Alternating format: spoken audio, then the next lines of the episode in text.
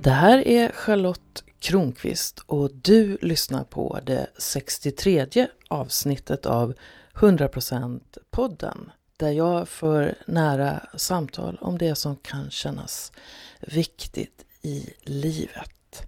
Jag möter människor som jag brukar kalla för 100%are. som vågar göra sin grej, som lyssnar på sina hjärtan.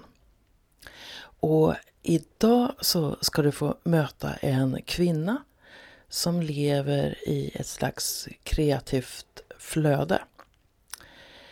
För några år sedan så sa Maria Karlsson upp sig från sitt fasta jobb. För hon behövde göra någonting annat. Den inre rösten hade börjat ropa på henne. Hon startade så småningom ett raw food café i Stockholm. Hon gjorde en kokbok och sen kom den där rösten igen och sa Det är tid att sälja kaféet. Så det gjorde Maria Karlsson i höstas. Men vad skulle hon göra istället? Vad skulle den där inre rösten säga till henne? Vad var hennes magkänsla? Jo, hon skulle bland annat leda kurser och workshoppar för kvinnor för att bidra till att de kommer mer i sitt kreativa flöde. Välkommen att möta Maria Karlsson på slottet. Jag sitter på slottet med Maria Karlsson som är inspiratör med inriktning på kvinnor. Välkommen Maria! Tack så mycket Charlotte! Varför kvinnor? Oh, ja, varför kvinnor? Men det är något magiskt med kvinnor. Något eh, spännande och jag är så nyfiken på det kvinnliga väsendet just nu. Det finns så mycket som bor inuti en kvinna. Och vad bor i dig? vad bor i mig? Bra fråga. Om jag känner att det bor just nu så känns det som att det bor ett bubbel och ett litet pirr och en förväntan över det här samtalet. Ja, det var spännande att kliva in här på, på ditt slott. Så jag känner mig lite bubblig just nu. Mm. Kreativitet är, och, och, kvinnor är en kombo som du håller på med. Ditt företag heter någonting med kreativitet och kvinna. Precis, det heter Creative Flow. Och jag, just nu så gör jag många cirklar och workshops på just det temat. Där jag vill hjälpa kvinnor att komma i kontakt med deras kreativitet och intuition och att ja, men, våga öppna upp för det som bor inuti och som bara vill poppa. Och, så det är någonting jag brinner för. Och vad kan du göra för att sätta igång den impulsen? Ja, men bara att cirkla upp, alltså att samla kvinnor och, och sätta dem i en ring egentligen. Och ge dem enkla små övningar som för dem närmare deras längtan och inre visdom. Det kan vara så enkelt. Så att bara sitta i en ring och samtala och dela med sig av det som händer inuti. Och, sen får de givetvis också eh, andra övningar och, och sådär. Men just det där att samlas i ring, det är något magiskt med det. Och hur fick du idén till att göra det här? För tidigare har du ju hållit på en del med raw food till exempel. Precis, alltså från kafésvängen till det här, det är en ganska stor kontrast. Um, ja, hur fick jag den här idén? Det var faktiskt på en promenad i höstas när jag hade precis släppt eh, kaféet och jag har drivit det här raw food under en ganska intensiv period i två år. Och så när jag släppte det så var det som att det öppnades upp så otroligt mycket liksom idéer och och sånt. Så då gick jag på den här promenaden och jag kände mig ganska lugn och så kom den här idén att men nu är det dags att nu är det dags att hjälpa kvinnor och vägleda kvinnor. Och så kom hela workshopen som jag kallar för Creative Woman till mig under den här promenaden. Så då gick jag hem och så skrev jag ner allting och så, ja, så hade jag hela workshopen i princip färdig där under den promenaden. Så Ja. När du säger att den kom till dig, kan du Mm. beskriva vad det var som hände? ja, men alltid när jag är i naturen så känner jag mig uppkopplad på något sätt till, ja, men till naturen och det som är bortom för mig själv. Ehm, och så varvar jag ner ofta när jag går en promenad och det blir ofta ganska stilla. Och då tänker jag att eh, det finns utrymme för idéer att komma fram. Och det gjorde det under den där promenaden. Ser du det som att det är enbart dina idéer? Nej, absolut inte. Utan jag tänker att det kan komma olika idéer och en del är till mig och en del kanske jag ska släppa vidare. Men oftast när en idé talar till mig så är det som att det landar någon, något, något lugn i mig och i, just i, för den här idén så blir det som en stor medicinboll ungefär som landade i kroppen och bara ja, den här idén ska jag följa. Och vad gjorde du då när du kom hem och hade skrivit ner det? när jag hade skrivit ner, eh, jag, eftersom jag är en doer och väldigt sådär eh, snabb på att manifestera olika saker i mitt liv så då skapade jag ett eh, ganska strax efter, inte på direkten men några dagar efter tror jag det var, ett event på Facebook där jag bara ja, hittade en, en lämplig bild som passade till den här workshopen och så döpte jag den till Creative Woman och så bjöd jag in alla jag kände. Och vad blev utfallet av den här första?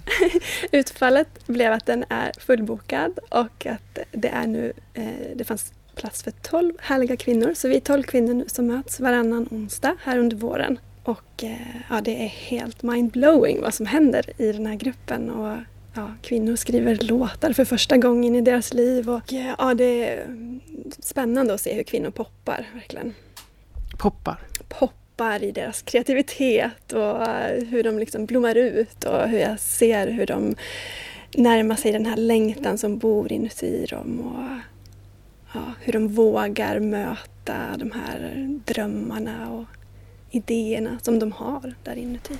Blir det inte också så lite grann att, om vi kallar det poppar då, att en poppar eh, och, och, och så får det liksom som en kedjereaktion? Mm, precis så. Ja, verkligen. Och jag uppmanar verkligen också till att eh, i den här gruppen att så har vi ett, ett forum på Facebook där man också kan dela mellan gångerna.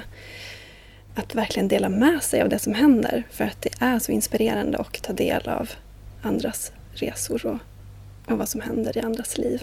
Den här kreativiteten och det här flowet, är det någonting som bara sker i huvudet? Nej. jag skulle säga att det sker eh, långt mycket längre ner i kroppen. Som kvinna så, ja, jag kan ju bara ta utifrån vart det hamnar eftersom jag är kvinna. Men för mig känns det väldigt mycket nere i, i livmodern och i magen och så här långt ner i, i, i kroppen när jag får en idé. Och sen får jag också idéer från huvudet men de känns liksom inte som att de landar riktigt. Så ja, men det handlar mycket om hjärta och livmoder för mig. Jag tycker att det där är så spännande för att i, ibland så försöker jag skriva utifrån mitt mind, mitt huvud. Och det går mycket sämre än om jag tillåter flödet att vara där. Det är nästan som att mindet kommer i vägen emellanåt. Mm, precis, det är verkligen så. Jag håller med. Det, och det är så lätt att hamna uppe i mindet och huvudet och i tankarna och, och så. Eh, och det jag försöker göra för att mm, ja, men hämta hem mig själv till kroppen och landa i kroppen det är ju att vara i naturen mycket och ta promenader och sakta ner i livet. Och, ja, så att jag mm, kommer bort från tankarna. För min personliga del har jag ju också märkt att, eh, att sexualiteten kan vara en öppning till min kreativitet. Och Mm. när jag tillåter den att flöda så är det ja, som att annat kan flöda också. Har, har din sexualitet någon relation till din kreativitet? Absolut. Jätte, jättestor eh, skillnad har det gjort i mitt liv sedan jag började öppna upp mer för min sexualitet. Jag har känt väldigt mycket skam kring min sexualitet. Och, och ända sedan jag ja, men började komma i kontakt mer med mig själv och började ha sex på ett sätt som jag faktiskt vill ha sex, ha sex så känns det som att flödet, flödet det liksom kommer ett flöde utifrån när jag har sex på ett sätt som är öppnande och som är mjukt och fint och härligt och juicy. Då öppnar det upp för min kreativitet. Jag känner mig liksom flödande efteråt. Och, eh, ofta när jag har haft härligt sex med min pojkvän så vill jag gå och skriva eller liksom, ja, göra något kreativt. Sådär. Ja, det var så efter, för jag har ju nyligen kommit hem från Indien och jag var ledig i fem veckor och fick njuta mycket då, tillsammans med min pojkvän. Och jag gick och väntade på att det skulle komma en bok till mig. Eh, för jag har en idé att jag ska skriva en bok om tantra. Och så när det var bara några dagar kvar på resan så får jag titeln. Alltså jag hade väntat och väntat och väntat och jag kunde inte ta den från huvudet utan mm. jag var tvungen att vänta in den. Och då kommer det så här, lekfull tantra. Jag bara, åh!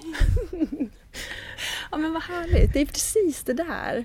Att liksom inte fastna i att, att tro att mina idéer måste komma från huvudet och nu måste jag hitta på den här titeln och nu måste jag göra det här, det här utan att bara låta det komma när det ska komma. Det är fantastiskt. Ja och sen inte heller eh, bedöma eller döma utan när vissa gånger i mitt liv så vet jag det, det här. Ja. Eller det här. Mm. Eller det här. Och eh, ibland här, i det här fallet så ser jag det som att att jag gick ner i varv, njöt av att jag var, att jag verkligen var. Och då fanns det ett utrymme för det här att ploppa upp eller ploppa ner, vilket, mm. vilk, hur man nu eh, ser det, kanske kan komma från olika håll och så. Så jag tänker att när man är stressad hela tiden, när man fyller sin tid, när det är massa måsten och så, så är det svårt att få plats för det där creative flow. Mm. Ja men verkligen. Det är många kvinnor som kommer till mig som faktiskt kommer utifrån den bakgrunden att ja, men jag har kört fast. Alltså, jag har så mycket på min to-do-list och jag har så mycket måsten och det är så mycket med familjen och så mycket liksom. Och hur ska jag göra nu? Så många, så många har ju fastnat i det här ja, vad ska man säga, strukturen i samhället som, som eh, känns väldigt presterande på något vis. Att det ska vara på ett visst sätt och mycket görande. Du är ju en doer precis som jag. Men hur gör du då för att skapa plats för det här kreativa att få komma fram? Du har sagt naturen, men jag gissar att det finns fler sätt som du värnar dig själv. Ja, absolut. Eh, jag älskar ju dans. Så jag gillar att sätta på Spotify och bara dansa hemma. Um, vad mer? Om jag gillar att gå på spa och, och, och, ta hand om mig själv och massera. Jag kan göra spa hemma och massera mig själv hemma med oljor och så här, för att verkligen, ja men speciellt i vintern och så här, kanske värma på oljan lite och så, här, så att kroppen blir mjuk och skön. Och, ja men basta och umgås med eh, vänner som jag tycker om och laga mat tillsammans. Och, Eh, ja, det kan vara diverse olika saker. Vad mer? Ja, men sex har vi pratat om. Det är ju härligt. Och det kan ju vara att jag tar en stund med mig själv. Det behöver inte vara att jag ska ha sex med min partner utan att jag tar en stund med mig själv och ja, men smörjer in mig med oljor och njuter med mig själv. Det är lika härligt det. Så det behövs inte en partner för att komma i den här härliga stämningen. Ja, men sen också att tillåta flödet att, att um, det är också en gåva att vara en doer och att kunna manifestera grejer och verkligen ta sig för saker. Så också att vara lyhörd för det här flödet och när det kommer. Att verkligen att eh, sätta mig ner och skriva eller vad det nu är jag gör, skapa en hemsida eller en kurs eller så. Att verkligen lyssna på det och eh, ta det. Så att det inte kommer som en inre röst som säger så här, ja men Maria nu har du inte vilat på tillräckligt länge, nu får du ta och... Precis, exakt. Utan att, eh, ja men exakt, verkligen. Så, så ta, ta tillvara på flödet och så känna ja. Man känner ju också när det har flödat färdigt mm, så att säga. Precis. Min ja, verkligen. Och, och, precis. och det är väl nackdelen med att vara en doer för jag vill ju alltid göra liksom lite till och lite mer och så när, när jag har suttit och skrivit kanske en timme då, då i vanliga fall så det liksom räcker med en timme. Men jag vill gärna fortsätta lite till, lite till, lite till, lite till. Och så då, då försvinner flödet och då går jag upp i min, i, i min hjärna och vill prestera. Eh, och det händer ganska ofta. Men det är ju bra, ingen är perfekt. Nej, verkligen inte. Men jag tänker också att, eh, att, det, att det kan finnas en energi i det där att du ibland eh, går över din gräns och säger och, och nu när du skapar det här kring flöde så vet du ju också om den faran och då kan du vara med kvinnorna i gruppen mm. med just det. Alltså jag, jag, tror att det är ganska vanligt att man jobbar med någonting som har varit energi i, i ens liv. Som jag som skrev en bok som heter Ingen skam i kroppen.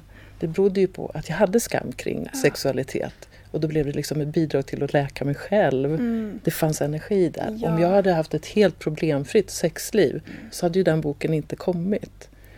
Och du, ja, det kanske fanns saker att förbättra så att säga Ja. kring din, din hållning till dig själv och så Mm. gissar.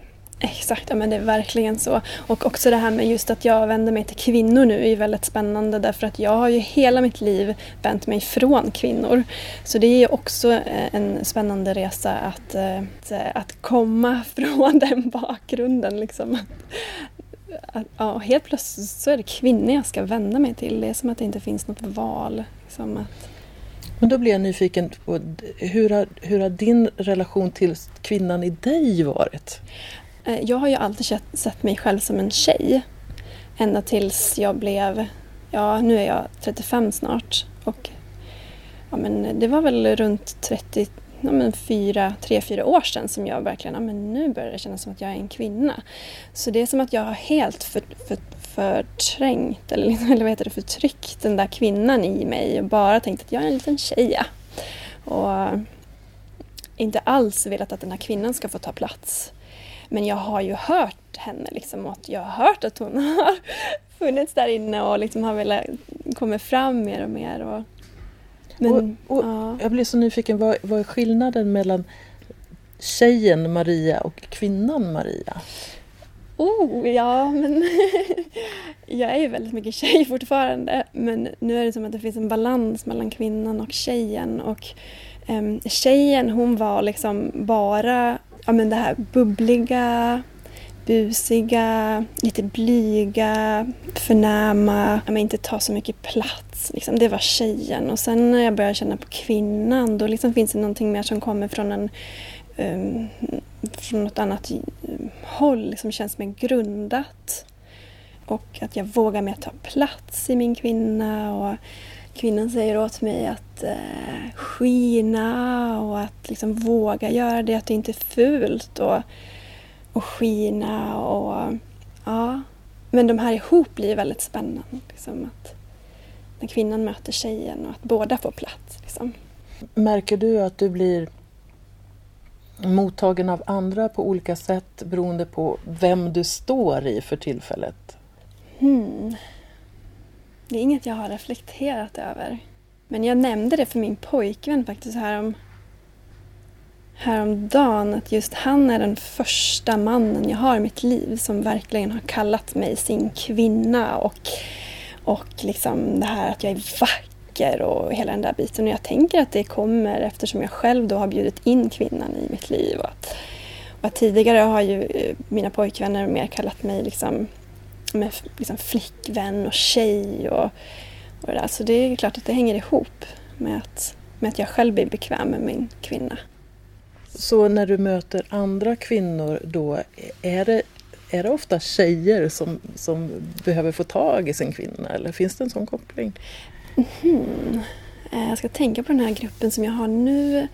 Ehm, inte direkt, det är många kvinnor där. Det är blandat faktiskt. Ja. Så jag ser ingen koppling där riktigt. Men på vilket sätt behöver vi kvinnan då? Vi kvinnor. på vilket sätt? Jag tror urkraften bor i kvinnan och den tror jag vi behöver.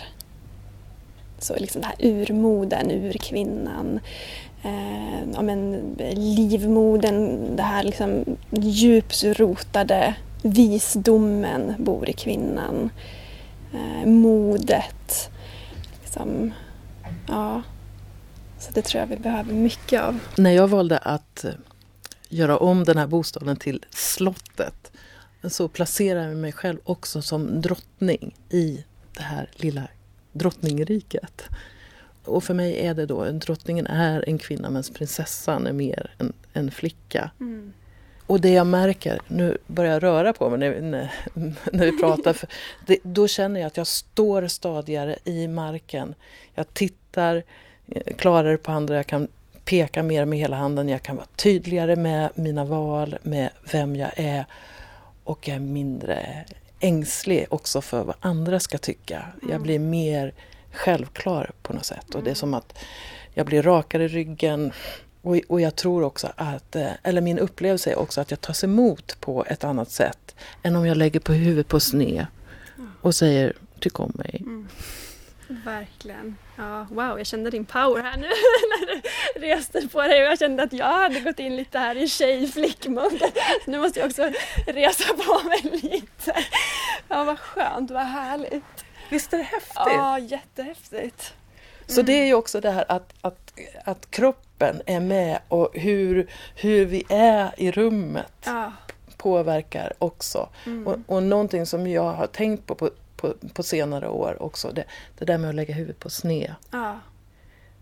Då är det ju som klappa mig på huvudet. Och, Mm. och det är, jag har gjort det automatiskt Mm. i typ alla år. Så nu får jag liksom bara, just det. Upp med huvudet. ja, skönt. Men du, du beskriver också, jag har varit inne och kikat lite på din hemsida och då beskriver du att för mm, sex sju år sedan så, så du hade liksom ett jobb, du, jobbade, du, du var mer i en traditionell värld och sen så bara hände någonting och så bara kände du att det här är inte jag. Eller vad, vad, vad var det som hände? ja, vad hände egentligen? Jag kommer ihåg att jag, jag minns att jag hade en lägenhet. och Jag låg varje morgon och kände mig så här deppig. Jag ville inte kliva upp. Och så var det så under en ganska lång period. Och jag gick till det här jobbet som var ett väldigt härligt jobb. Det var, det var ett drömjobb på många, många sätt. Men det fanns också någonting i mig som inte fick utrymme i det. Och det var som att det var en inre röst som talade till mig, återigen den här rösten som finns. Men jag var inte riktigt lyhörd för den då, så det tog ganska lång tid för mig att, att verkligen börja lyssna på den här rösten. Och, eh, och då kom jag, jag kom i kontakt med eh, en man som, som i min värld kände sig synsk och väldigt öppen andligt. Och han har varit med i den här podden också tror jag tidigare, Johan Ekenberg. Och då gjorde han en kroppsläsning på mig. Och det var då det hände något i mig. Som, för att han kunde sätta ord på saker som jag då har känt under så lång tid och som den här inre rösten har gått och viskat då till mig. Men han kunde sitta rakt mitt emot mig och bara totalt penetrera mig med de här orden om vem vem som bor här inuti och det resonerade så hundra procent med mig och ja, det samtalet och den kroppsläsningen eh, fick mig att inse att nu behöver jag ta tag i mitt liv på riktigt. Och hur ska jag göra? För att det är inte skönt att vakna deppig varje morgon och inte vilja kliva upp ur sängen och inte känna livsgnistan. Liksom. Och, och hur lång tid tog det från att du hade kroppsläsningen med Johan till förändringen skedde? Alltså det var ju någon... Det var, det var någon dag bara. Det var väldigt sådär... Ja, när jag började ta tag i grejer på en gång. Så det var väldigt eh, snabbt där. Och, eh, så jag tror det var... Jag kommer inte ihåg exakt, men några månader senare så hade jag eh, sagt upp mig också. Och bestämde att jag skulle flytta. Då bodde jag i Gävle och så skulle jag flytta till Stockholm då och göra min dröm i Stockholm. så jag är ganska snabb i vändningarna när det väl, när det väl kommer en inre röst sådär. Det jag hör är, mm. är att någonstans så visste du det här innan ja. men du behövde någon mm. utifrån som speglar dig för att ja. få det att hända. Verkligen. Och det, också, det kändes så kraftfullt eftersom eh, ja, men som sagt, jag, jag kände att det resonerade det, det den här mannen sa till mig. Och, eh, och då kunde det ju landa i min kropp såklart på ett annat sätt. Så, men ja, hela livet har väl jag känt att det finns någonting mer. Men jag har inte riktigt liksom, vågat öppna upp för det tror jag. Vi är ju ofta rädda utan att vi kanske ens är medvetna om det. Det är tryggt på det här jobbet, jag får pengarna, jag är i min hemstad etc. Det där, hur hanterar du när rädslan eh, knackar på när du börjar med något nytt? Ja, precis. Det där är väldigt bra sagt Charlotte. För att jag känner att jag har varit så otroligt rädd i, i alla mina år. Och sen kom det till en punkt där men nu orkar inte jag vara rädd längre. Jag tänker inte springa runt här och vara rädd i livet. Och såklart fortfarande så kommer den här rädslan varje dag skulle jag vilja säga, som knackar den på. Och jag har, har hittat olika verktyg för att möta den och ett av dem är att inte tro på rädslan och att eh, sätta mig utanför, att se på rädslan som en annan person nästan. Att okej, okay, här kommer rädslan, hej hej, hur är det här idag liksom? Och du vill säga det här. Och att inte liksom vara så mycket uppe i rädslan som jag har varit tidigare i mitt liv. Och rädslan har fått äga mig. Och nu känner jag mer att jag, ja, men jag ser på den och jag hör den men jag är den inte. Men det är lite svindlande med livet kan jag tycka. Att liksom kasta sig ut och, och just det här att vara egen företagare och inte ha liksom, jag är så van att ha den här lönechecken på kontot. Jag har jobbat extra ända sedan jag var 15 år, då började jag jobba på ICA och har alltid haft en lönecheck. Så jag tyckte det var så läskigt när jag väl skulle starta eget företag. Att, men herregud gud, jag får ju inte några pengar. Hur ska jag få pengar här nu? Det är ingen som ger mig lön, jag måste skaffa allting själv. Och det var jätteläskigt. Jag tycker fortfarande det är jätteläskigt med pengar och släppa taget kring, kring det. Och jag brukar be väldigt mycket för att komma bort från mina tankar och min rädsla. Be till det som är bortanför mig själv. Så att jag tar många stunder om dagen där jag sätter mig ner och ber eller om jag står framför spegeln på toaletten och bara ber. Och och uttrycker det jag känner. Hej, nu känner jag rädsla för det här och jag ber att få släppa det här. Och att det inte behöver vara så stort att be utan, utan bara liksom se det som händer inuti. Och... Det finns en ödmjukhet i bönen också, eller? Mm, ja, det tror jag är viktigt. att våga be. Mm, jag tror att det finns någon, någon sorts magi runt omkring oss som vi är hållna av och som vi kan be till. Säger du att du tror på någonting större än våra kroppar? Ja, definitivt. ja. Och, och vad är det för dig? För mig är det, ja vad är det? Jag kallar det Gud. Gud kan ju vara så mycket. Men det är det som, som håller mig när jag är rädd. Ja, det som vaggar mig till sömns. Um, det är den här energin som bara är där, totalt omfamnande hela tiden om jag tillåter den att finnas där. När du säger det så blir hela, hela ditt uttryck blir glädje. Oj, blir det det? jag känner mig lugnare när jag säger det också. Ja, ja vad fint. Så bönen är ett sätt och sen att se, eh, distansera eh, mm. rädslan. Ibland så säger eh, människor att jag är modig. Och det är jag väl också. Men ofta så känns det mer som att det handlar inte om mod utan det handlar om någonting jag behöver göra. Mm. En del frågar varför väljer du så? Nej men det var inget val, jag behövde göra det. Kan du känna igen det? Ja, helt hundra procent, verkligen. Ja, för jag har haft lite svårt just också när folk har sagt att ja, men vad modig du är. För det är inte som att jag känner mig modig så. Um, utan det är mer som att det här behöver jag göra och jag har inget val. Liksom. Det är klart att jag har ett val men, men det känns inte som att jag har ett val. Utan jag är så hållen och, jag blir förd framåt i livet. Um, och jag kommer ihåg så väl till exempel när jag skulle öppna det här råfodkaféet för två och ett halvt år sedan hur det kändes som det var bara en matta, en röd matta som var utrullad framför mina fötter. Och jag behövde bara kliva upp på morgonen och okej, okay, vad ska hända idag? Och så var det som att någonting redan visste vad jag skulle göra i det här skapandet av kaféet. Och det var så fascinerande, kommer jag ihåg. Jag kände mig så hållen och så vägledd. Och att jag behöver inte lägga mig i så mycket i, i livet, utan jag är hållen och det är någonting som vill föra mig framåt i livet och som, som vill att jag ska ta plats på det sättet som jag kan ge till den här världen. Jag tycker det är spännande, för du, det är ju som att du har gjort, hunnit med flera vägval i livet. För du var ju framgångsrik med ditt café och det blev eh, böcker och, eh, och så. Var det inte svårt att bara eh, inse att nu är det färdigt? Ja, det var det, var det faktiskt. Det var, ja, när jag hörde den här eh, rösten första gången att Maria knack knack, är det det här du ska göra verkligen? Och då ville inte jag höra den först. Men eftersom jag också litar väldigt mycket på min intuition och den här inre rösten så känns det som att jag kan inte köra över den utan jag behöver lyssna på den för annars så, så känns det inget skönt att vara jag. Så ganska snart så började jag lyssna på den här rösten. Okej, vad vill du säga till mig nu? Och, ja, det var väldigt hektiskt att driva ett, ett café. Det var ofantligt roligt och som du säger så var det ett framgångsrikt café och vi skrev en bok och det var hur roligt som helst. Så någon del av mig vill ju såklart inte släppa taget om det där som var så härligt och kul.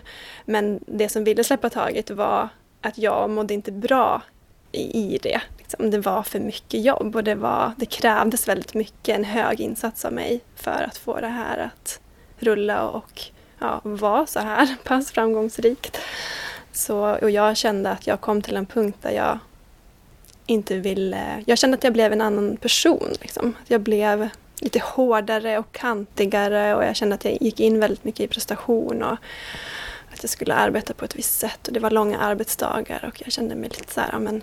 Mm, Man blir bunden? Ja, bunden också. Så det var många, många fördelar med att släppa taget som jag kunde se. Hur har det varit för dig med omgivningen. För när man gör stora förändringar i livet så är det inte ovanligt att omgivningen säger Men Maria, vad håller du på med? Ja, precis. Jag har mötts av väldigt positiva ja, men kommentarer och, och, vänner och jag upplever det nog mer som att min, min vänskapskrets har blivit rikare faktiskt. I och med att jag tror att det har att göra med att jag inte riktigt var mig själv tidigare i mitt liv. Att jag kände att jag hela tiden satte på en mask eller var någon jag inte egentligen var. Och nu på senaste åren så känner jag att jag verkligen tar plats och, är mig själv. Och då känns det som att människor runt omkring mig uppskattar det.